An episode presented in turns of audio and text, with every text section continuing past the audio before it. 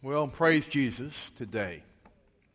Brother Fred's gone on uh, vacation, so uh, he's doing well. Just took Sunday off, so I'm back, backup quarterbacks, back in throwing today, I guess. So, uh, anyway, open your Bibles to Mark chapter 10. And today, at first, or at least probably even through half of the first part of the message, you're going to say, "Well, this has nothing to do with me."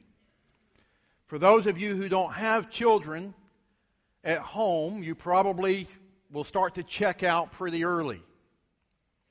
But I'm asking you to hang with me through this whole message because in the end you will see, whether you have children at home or not, that this message applies to every single person that's in this building today, without exception. And as I prepared for the message today, I began to have my own conviction and I begin to see things in a different light. In fact, so much so that this morning I told my wife on the way here, I said, This might be one of the most important messages I've ever given. That's how important today is. And it's about children. It's about Jesus loving children and what that looks like. And so, if you will, look at Mark chapter 10 verse 13. It's a familiar story, but I want us to break it down for a moment. Mark chapter 10, verse 13. It says, Then they brought little children to him, meaning Jesus, that he might touch them. But the disciples rebuked those who brought them. And when Jesus saw it, he was greatly displeased, and he said to them, Let the little children come to me, and do not forbid them, for of such is the kingdom of God. Surely I say to you, whoever does not receive the kingdom of God as a little child will by no means enter it. Enter it. And he took them up in his arms, laid his hands on them, and he blessed them. Now go back up to verse 13 and let's break this down. This is where we're going to stay right here in, these, uh, in this ch- chapter and maybe one other. But in verse 13, he says, And they brought little children to him that they might touch them. Now, the question is who is they? Who brought these children to Jesus? And why did they bring these children to Jesus? Well, it's clear it was either the parents, maybe grandparents, a caretaker of some sort, but someone responsible for children and who probably was the parent of the child. Jesus was there, and they began to bring the children babies through child age up to Jesus. Why? It says that he might touch them. In other words, these parents recognized that they themselves needed their children to be touched by Jesus. They knew, even if they weren't followers of Christ necessarily, they wanted their children to have what Jesus could give them and that came through the touch of Christ. Now, there's something interesting that happened last week. I was honored to speak and do something that I had never done before, and that was to speak at the Dodge Elementary fifth grade graduation. And I always speak to older high school students and adults, young adults, obviously, my, with my work at the University of Mobile. But they called me several months ago and they asked me Dr. Savage, will you come over and speak to our fifth grade graduation? They don't call it graduation, they call it uh, uh, honoring service, ceremony. And for some crazy, ignorant reason on my part, I said yes. And by the night before, the night before, and even the morning of, I, my hands are sweating, I'm concerned, I'm nervous, and I'm like, what, why would you be so stupid to take on something like this? Give me 5,000 adults and I'm fine. Give me a room of fifth graders and their parents, it makes me a nervous wreck. I'm like, what do I, what can I tell a bunch of fifth graders who's going to sixth grade, right? So I pray and I'm thinking about it, and on the way I, to the ceremony, I write a few notes down, and I get there, I go talk to the principal, I talk to the teachers, and begin to say, well, you know, what do you want? What are you looking for? How can this be? And, and so I got up and was, was again greatly honored and blessed to get to stand there at a facility packed of parents and grandparents and aunts and uncles and all these fifth graders. And I began to share with them about choosing the right friends and how the world is upside down. And uh, that was my whole talk is, hey, the world says to do this, but this is a better way. The world says choose the coolest friends and be like them and so forth, but it's better to have authentic friends and friends that will make you better and so forth. And the world says to, to cheat your way through school and to get the best grade no matter what, and however, be lazy and don't study at all. Well, yes, the best way is to study hard and to prepare yourself and to do better, and right? And all this stuff about going into middle school. I didn't know what I was talking about. I was making it up. But I kind of know, right? Simple principles. But then I came and I began to say, you know, the world is upside down in regards to helping other people. The world says live for yourself, but yet a better way is to serve others and to love others. I said, you know, Jesus said, if you want to be the greatest, you got to serve other people. Well, that's a little bit alarming. The name Jesus at a fifth grade public school graduation. And then I began to continue to encourage the kids, and I ended with this. I said, you know, I said, y'all, the world says to go and live like someone else or live for yourself or to be a certain way. But the upside down, the flip side of that, that's the better way, is I said, you go be who God's created you to be. Y'all, the place erupted in cheers.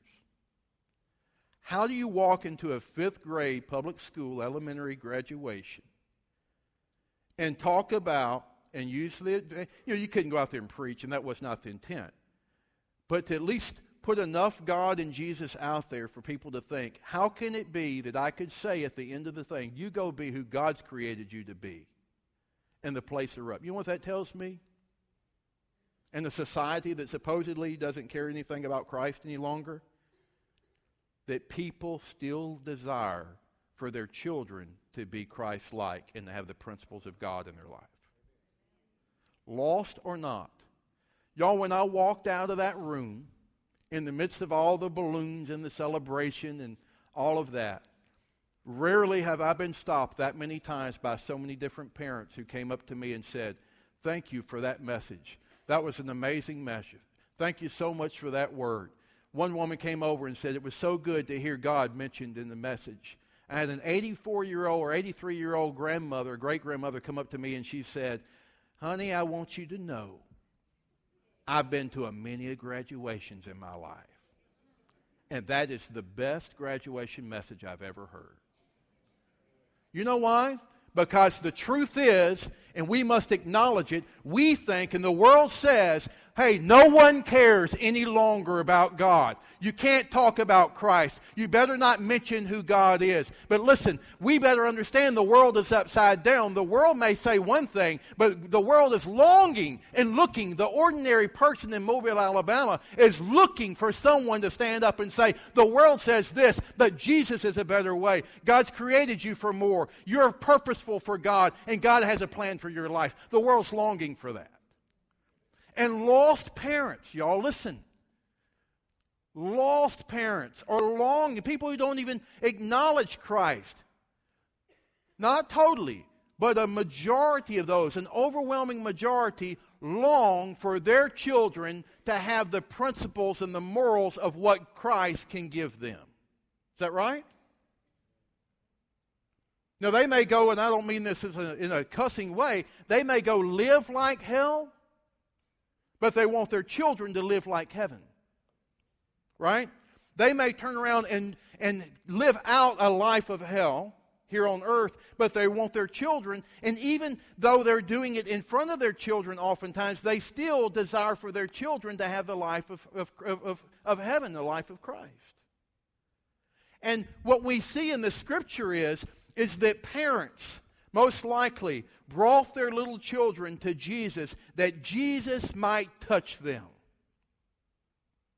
But look what happened.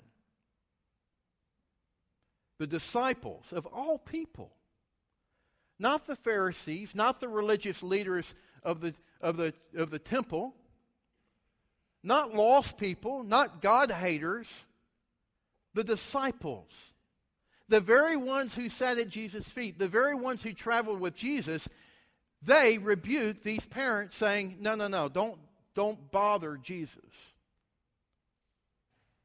They may have even, the idea was, he doesn't have time because, see, children were seen as second class and adults were more the, the, the main part of society. And in this scripture, you see the disciples saying, "Hey, don't bother him with little kid stuff. He needs to focus. You need to. He needs to be focused on the adults, on the on the serious business.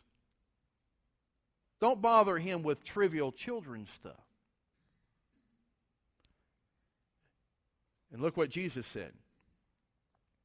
It greatly, verse 14, it greatly displeased him and he said, Let the little, children come to me, and do not forbid them, for such is the kingdom of God. You see, even the most spiritual followers of Christ, his disciples, never intentionally tried to keep a child from Christ. But certainly, they put a barrier up between a child and Jesus.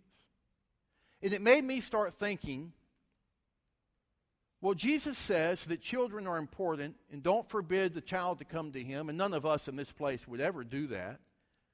But I bet the disciples would say that too. Instead, or this morning, we need to ask ourselves, and it's the question I'm asking myself is how do I, or how might I, be hindering a child from coming to Christ?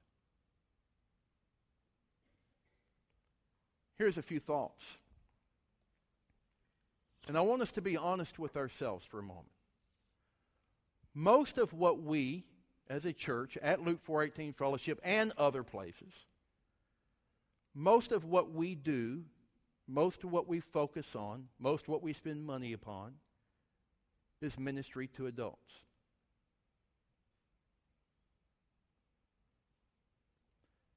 We almost have the same attitude, but not verbally, that we need to be fed and we want to be fed by Christ, but yet when it comes to kids, let someone else take care of that. We care for kids, but let's not do too much. Another way that we often hinder children is by making church and Christianity into a bunch of do's and don'ts that has nothing to do with Scripture. Chuck, I mean, uh, uh, James Dobson from Focus on the Family says, with a child, you should always strive to always say yes to a kid every single time. And when they cross the line, that's when you say no. But all the other times, you say yes. That you find ways to say yes to children. You don't always just say no, no, don't do that, can't do that, don't do that, got to be this way, got to be that way. And we, and I encourage you, as James Dobson did, as parents, find ways to say yes. But oftentimes, what we do in the church is we teach them do's and don'ts, which almost turns us into a potentially into legalism instead of that Christ is a lifestyle. Jesus is life not Jesus is a series of do's and don'ts. You know, something else that hinders children oftentimes is making church, and in many ways, church, what we do represents Christ, but making church and making God impractical or even boring or not real to life. You know, a great example is my friend Keith Nicholson. Many of y'all know Keith. I, he's a children's pastor, a family pastor at a church in Columbus, Georgia. And Keith and I grew up together and have remained friends through the years. And in my mind, he's probably one of the top 40 children's ministers in the country. He's that good. Came out of the Cottage Hill. And I was visiting with Keith, and Keith has a unbelievable children's ministry on Sunday mornings. So much so that he was telling me a family in his church was at vacation at Disney World. And the father called Keith and said, Thanks for cutting my vaca- our vacation short. And Keith said, What do you mean? He said, Our kids, we were going to be gone on Sunday, and our kids were driving us so crazy to get that we had to get back in time for church, that we had to leave Disney World to come to be here at Children's Church today. You see at Luke 4:18 as we move into a new facility, and I know here we're limited, but when we move over there, y'all, listen, I want you to expect that we're going to have, and we have to have, a place where kids come and not learn just do's and don'ts, but they learn that Jesus is life. That God isn't just a part of their life and then they have their secular life, but that God is all of their life. We got to have a place where kids desire to come. We want a place where kids, where parents turn around and they cut their Disney vacation short because the kid wants to be in church on Sunday morning. You see, let me tell you why we got to have that, and I'll explain that even further in a moment. Because, listen, in the society in the world today, we must be everything that we can to keep a kid, to, to make sure that we're not an, uh, standing in the way between a kid coming to know Jesus Christ. We must lower every obstacle and get rid of every hindrance that might keep a kid from coming to know Jesus Christ, even if that means we don't do what we like. You see, here's the reasons. Let me give you some reasons we are where we are. Now, this is absolute fact, statistical fact. Those in their 20s right now, 21 to 30, 46% of those across this country proclaim to be a follower of Jesus Christ. 46% in the age group of 20s. That's the lowest percent in the history of America. It has always been well over 60% of those in that age group who said, I'm a follower of Christ. It was for years at 74, 75%, 80%. Then it dropped down and began to be 63, 62%. Then it began to fluctuate. Well, the newest numbers is less than 50% of those in their 20s proclaim to be a follower of Jesus Christ. How did we get there?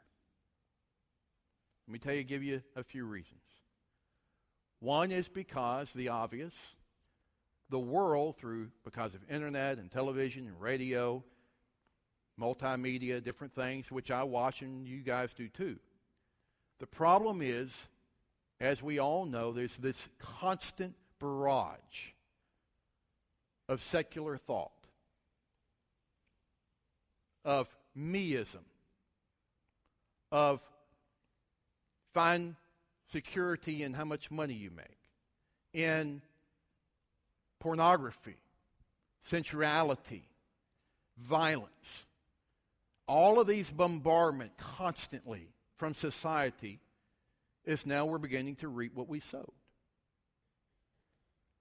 Now, a part of that, certainly, now as we've gone from an argument about as recent as 15, 20 years ago about sexuality to the Boy Scouts, for instance, saying, hey, it's okay for a kid to be gay and be in the Boy Scouts. Y'all may have seen the front page of the paper today. I was quoted as saying that there's going to be a drop of roughly 40% of Boy Scout attendees and Boy Scouts in the Deep South. Because the truth is, in the Deep South, we don't live like the rest of the world, and quite frankly, I don't want to live like the rest of the country. That's why I live in Alabama. And if that's backwards thinking, then praise God it's backwards thinking, but I don't stand for it because it's not right. And in the Deep South, certainly things are beginning to shift and things are beginning to change. But I ask you, just as I ask myself, who will be the light in the darkness? Who will bring hope? You see what the paper didn't quote, and they, the purpose of the article was where's the Boy Scouts going? But in my interview with the reporter who I personally I like a lot. Is she asked my opinion, I said, "Let me give you what I believe to be truth." I said, "And I would ask you, please put this in the newspaper." Well, it wasn't put in the newspaper. But here's the point of the whole Boy Scout thing. I said, you guys are asking, and people are asking and focused on the wrong question. Should they allow scouts, boys, who publicly say that they're a homosexual, should they be allowed in the scouts? I said it's the wrong question.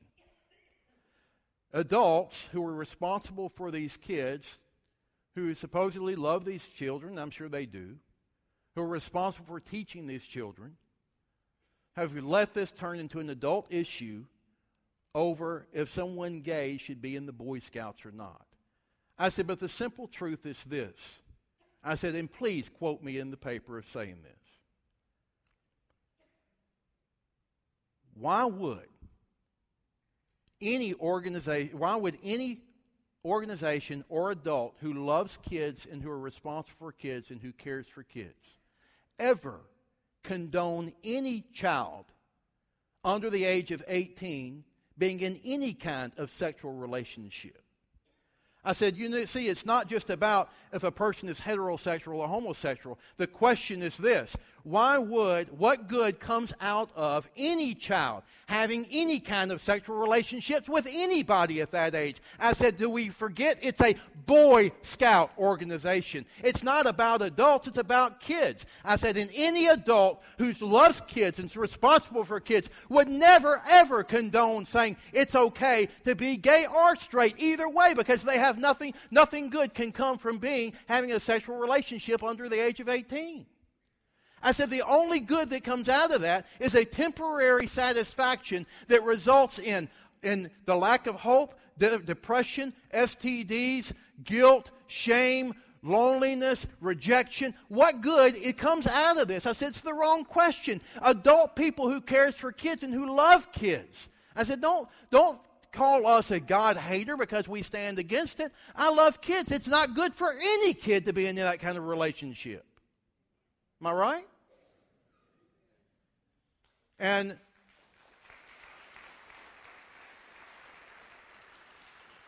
we must stand for truth.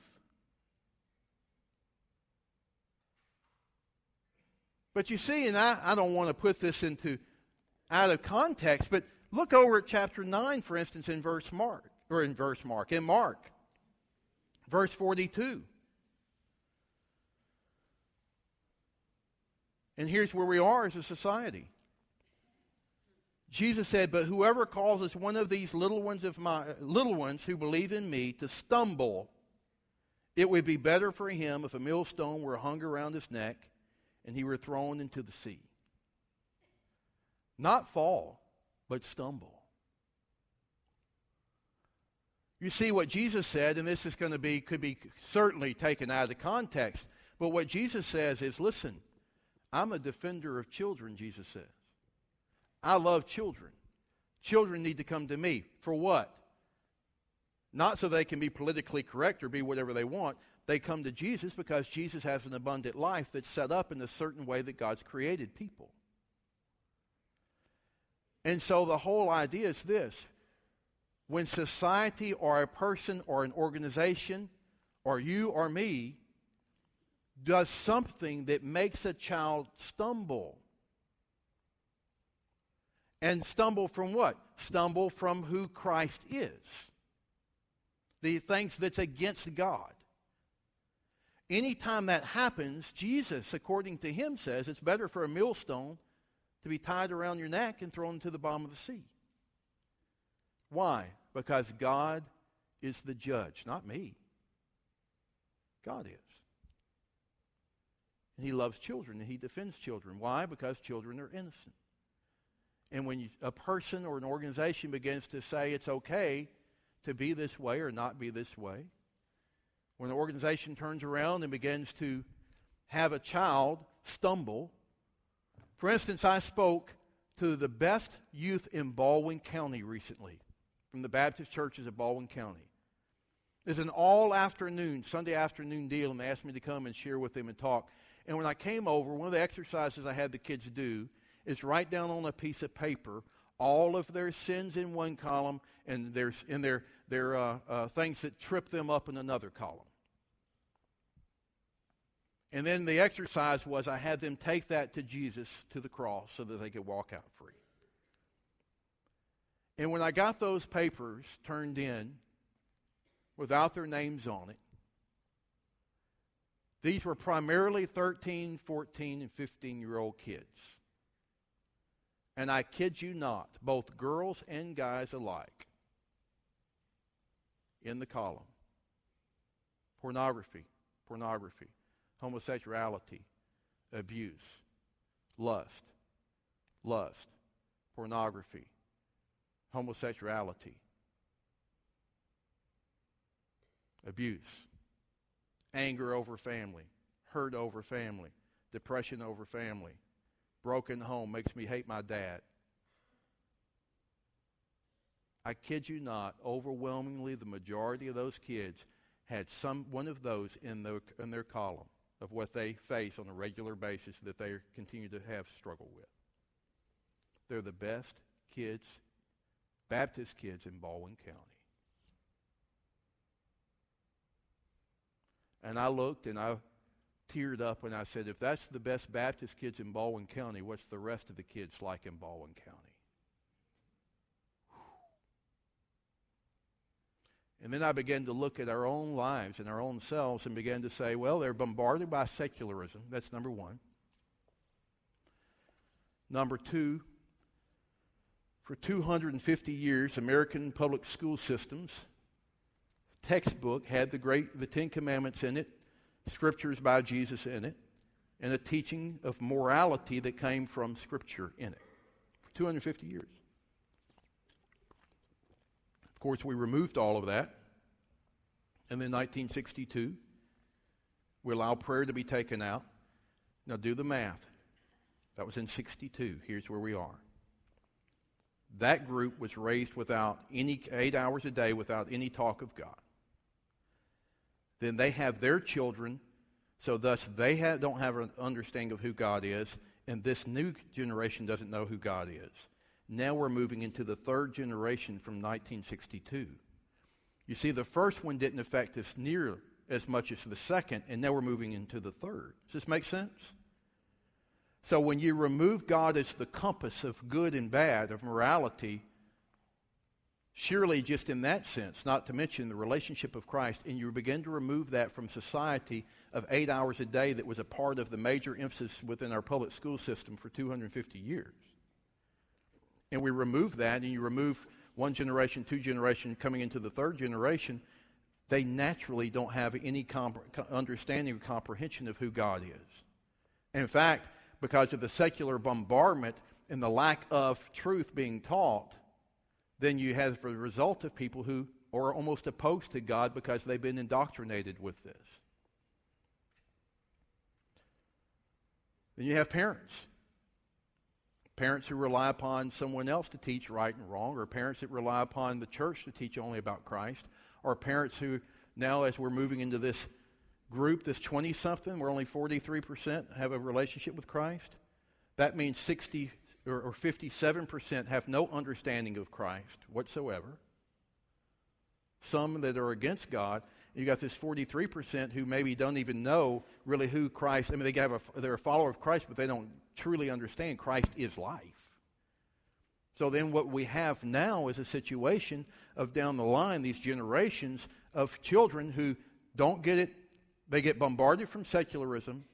You get it from the. You don't get it at school at all, and now your parent doesn't get it either. Thus, that child's not being taught by the parent.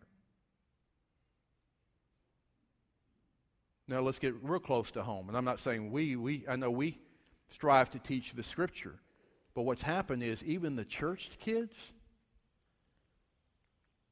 since about 19, the, the, the, the mid 90s or so, the church didn't know what to do to compete with this secular bombardment of entertainment and what it offered. So the church turned around and tried to compete with that and can't compete with that. And tried to be like that, and you don't need to be like that. And thus, they began to water down the gospel. And now I'm telling you the truth at a Baptist university like the University of Mobile, an overwhelming majority of our students who come from Baptist churches who are followers of Christ enter into our campus and they are biblically illiterate. They don't even understand the basics of the Bible. Why? Because they're not being taught the Bible at church. So now they have a bombardment of society mixed with school that used to give at least some sense of morality in God being removed. A parent who doesn't know who God is, you remove that. The church wants to give animal crackers, animal cookies instead of the story of Noah's Ark. And you have a child who doesn't have a comprehension of who God is. Thus, you have 43% of this group who, have, who are followers of Christ. If we don't do something drastic and do it quickly, the next generation after this generation will be looking at probably about 28 to 30% who will become followers of Christ. About one in every four Americans will be a follower of Christ by the year 2030. And then the next generation, we're looking at basically England, France, Amsterdam, uh, Holland, Germany, a God void.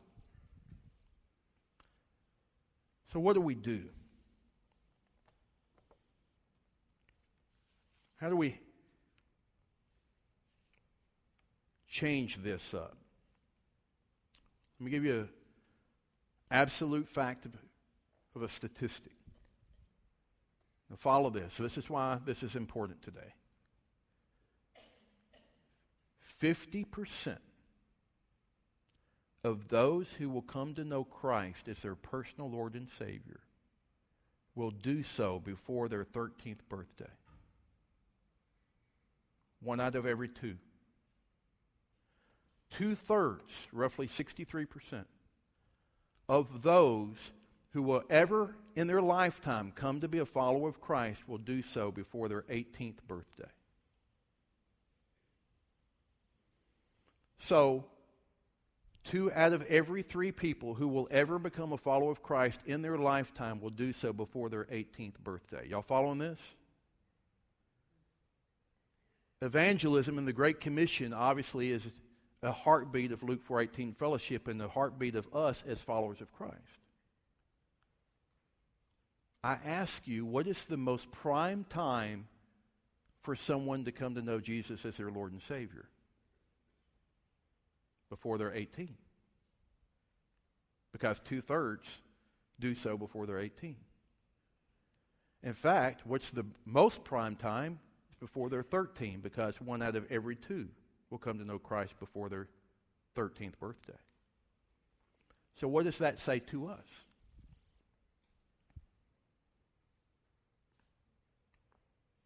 It tells me that we, as a congregation, as we transition into a new building with dynamic facilities, that we can have the facilities which we will, and we can have a program which we will. But unless we make an intentional focus upon children and young families, then I believe that we're missing the greatest evangelism opportunity that we could ever have. That we can share Christ, which we do around the world through our missionaries and spend a lot of money going other places. But unless we're reaching children right here in Mobile, Alabama, we're missing the greatest opportunity that we have of someone coming to know Jesus Christ as Lord and Savior. Statistically, they're doing it before they're 13, and two thirds are doing it before they're 18. Only 25% of those who will ever come to know Jesus Christ will do so after their 18th birthday. Isn't it amazing? So, where should our focus be? You see, that's where I come back to in an unintentionality of making the focus upon adult ministries. Spending money overwhelmingly on adult ministries. Being involved primarily in adult ministries being focused on adult outreach. I challenge us today to look at what Jesus has to say of let the children come to me and then look at statistically and say we better spend our focus and our energy and our time and our heartbeat and our money and all of this stuff, our, our abilities, on reaching every kid that we can as fast as we can. Not only that, but we must recognize the primary window of opportunity for effectively reaching people with the good news of Christ is during their preteen years. It's during these years that people develop their frame of reference for the remainder of life, especially theologically and morally. If they don't get it before they're 18, odds are they're not going to get it. And odds are they're not going to ever come and sit in our, in our beautiful building out there because they didn't get it as kids. Now, here's something else that's interesting. I would love to say that my preaching will make all the difference in the world and win kids to Christ. But get this statistic only 7%, that's what, less than one out of every 10, only 7% of those children who come to know Christ will come to know Christ through the preacher's message. Guess where it's happening? Half of the children who come to know Christ will come to know Christ through their parents. So if you're a parent here today, realize and recognize don't depend on me, or Brother Fred, David Bullock, or Mandy Boyle. Half of the children who come to know Christ do so through their parents. Now, for us in a society where the parents don't know Christ, we need to make sure that they're being exposed to Christ as rapidly as possible, too. These young families. There's something else that's of interest, I think, is that only one out of ten people who make a decision for Christ in today's society right now in Alabama will do so during the invitation time. Y'all hear that now? That's very important. Only one out of every ten people, regardless of age, who makes a decision for Christ will do so during the church service as a part of the invitation. You see, that used to be the primary method, wasn't it? In fact, church history teaches us that the Sunday night service was created for as an outreach event every Sunday night. That's why Sunday night churches ever began. But today, in 2013, the percentage for where people come to know Christ, regardless of age, is through a relationship with someone else who is a follower of Christ. Which means if you, if you depend upon Brother Fred and I in this stage for people to come to know Christ, our apples are in the wrong basket. In today's society, people come to know Christ because they know you and they respect you and you share Jesus with them, and it takes time, and then they respond to that because they trust that whatever you've got, they want. Does this make sense? I'm never saying we do away with the invitation or do away with preaching. That's absurd. But what I'm saying is don't depend on this, what we do on Sunday morning, to win people to Christ. People today are coming to know Christ through personal relationships. That's the person you work with, the person that you befriend at the grocery store, the teller at the bank, the neighbor. It's people that's around you, your family member. That's overwhelmingly how people are coming to know Christ through that personal relationship. Now, let's get back to the kids for a moment. Brother Fred and I were having a conversation about this very topic recently, and Brother Fred said this. Very interesting, something I didn't know. He said, Joe, you know why churches are in decline? I said, Well, I have a few ideas. Tell me what you think. He said, Churches have plateaued and are in decline. And by the way, 72%, I was in the Baptist meeting last week in Montgomery, 72% of all Southern Baptist churches in the state of Alabama have plateaued or in decline. That equates to 2,330 churches in our state that's plateaued or in decline who are Southern Baptist. And we're the Bible Belt. 2,330 churches. He said, You know why it's in decline? I said, Tell me. He said, Because we've lost focus on kids. He said, I remember in the 70s, kids were a primary focus. VBS was a big deal. Bus ministry. You would go get on the bus and you go pick up every kid and any kid that you could get on the bus. And people had an intentional focus on kids, to share with kids, to love kids, to make sure they understood who Christ was. He said we had an unreal focus on children. And across the country as Baptists, that was our main focus was on kids. He said then we became we, we began to evolve and change, and then it became more focused on the adult, the young adult, and then the adult, and now it's primarily focused on the adult. And he said we have it also backwards because we've lost sight of the kids, and the primary purpose of evan- the primary place of evangelism is with kids, and we've lost that. That's why I'm sharing today this message as we're six, eight weeks or so forth from getting in our new facility that we must place our focus back on. And Brother Fred's bringing and advocating that we must place and do everything we can to reach kids. That it's not just about me as a 44 year old adult or you, it's about kids. So, what can we do? Look at Mark chapter 9. This is our last verse, verse 35 or 36. The disciples were in an argument over who was the greatest. And Jesus turned around and he surprised them.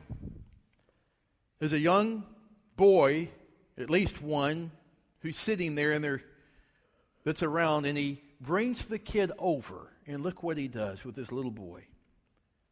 Then he took a little child and set him in the midst of them. And when he had taken him in his arms, he said to them, Whoever receives one of these little children in my name receives me. And whoever receives me receives not me, but him who sent me.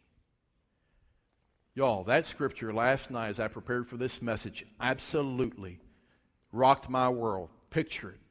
They're arguing over who's going to be the greatest, who knows the most. And they're sitting around and there's kids and jesus takes this kid and he says come here. And he takes this little boy.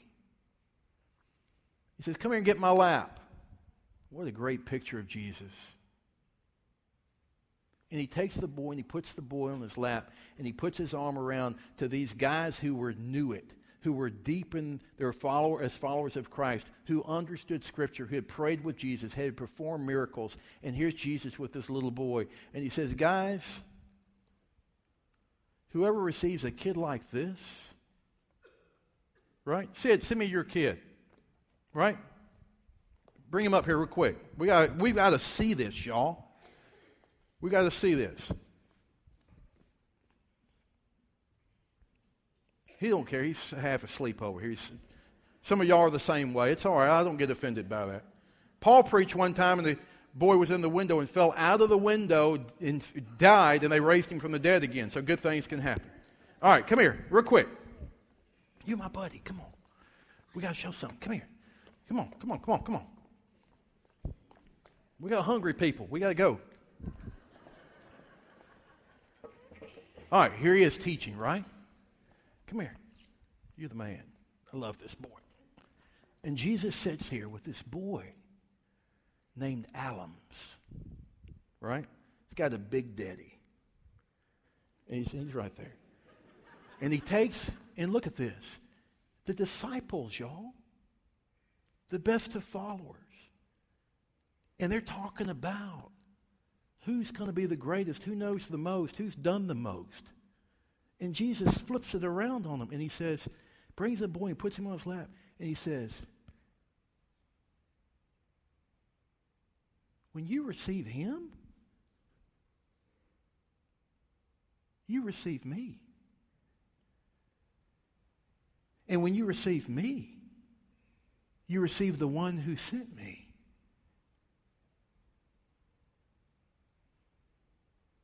So, how important is this? Right?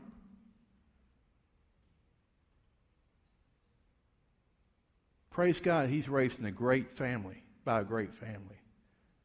But how many kids in Mobile aren't? How many kids need someone to reach out and touch them? So, what do we do for kids? whether you have kids, like kids, want to be a kid, hate kids, whatever kids. Regardless, and this is why I'm saying this is important to every person here. What can you do? Serve. We got to double up our children's ministry workers coming up. Pray right here. Don't go anywhere. Love you. You're doing great. What you do? Pray for him and kids in our church, like this little boy over here, right? Different ones. You pray for people like this, the parents. You pray for the workers. You give to causes that's going to reach kids like this because if they don't get it, if he doesn't get it before he's 13, it's not going to happen statistically. So you give, you pray, you get involved, you support, you say, we got a place of focus, and I may not have a clue how to speak to a fifth grader, but I'm going to be willing to do it with sweaty palms and all. Because Jesus said, when you receive him, you receive me. You receive me, you receive God. Let's pray.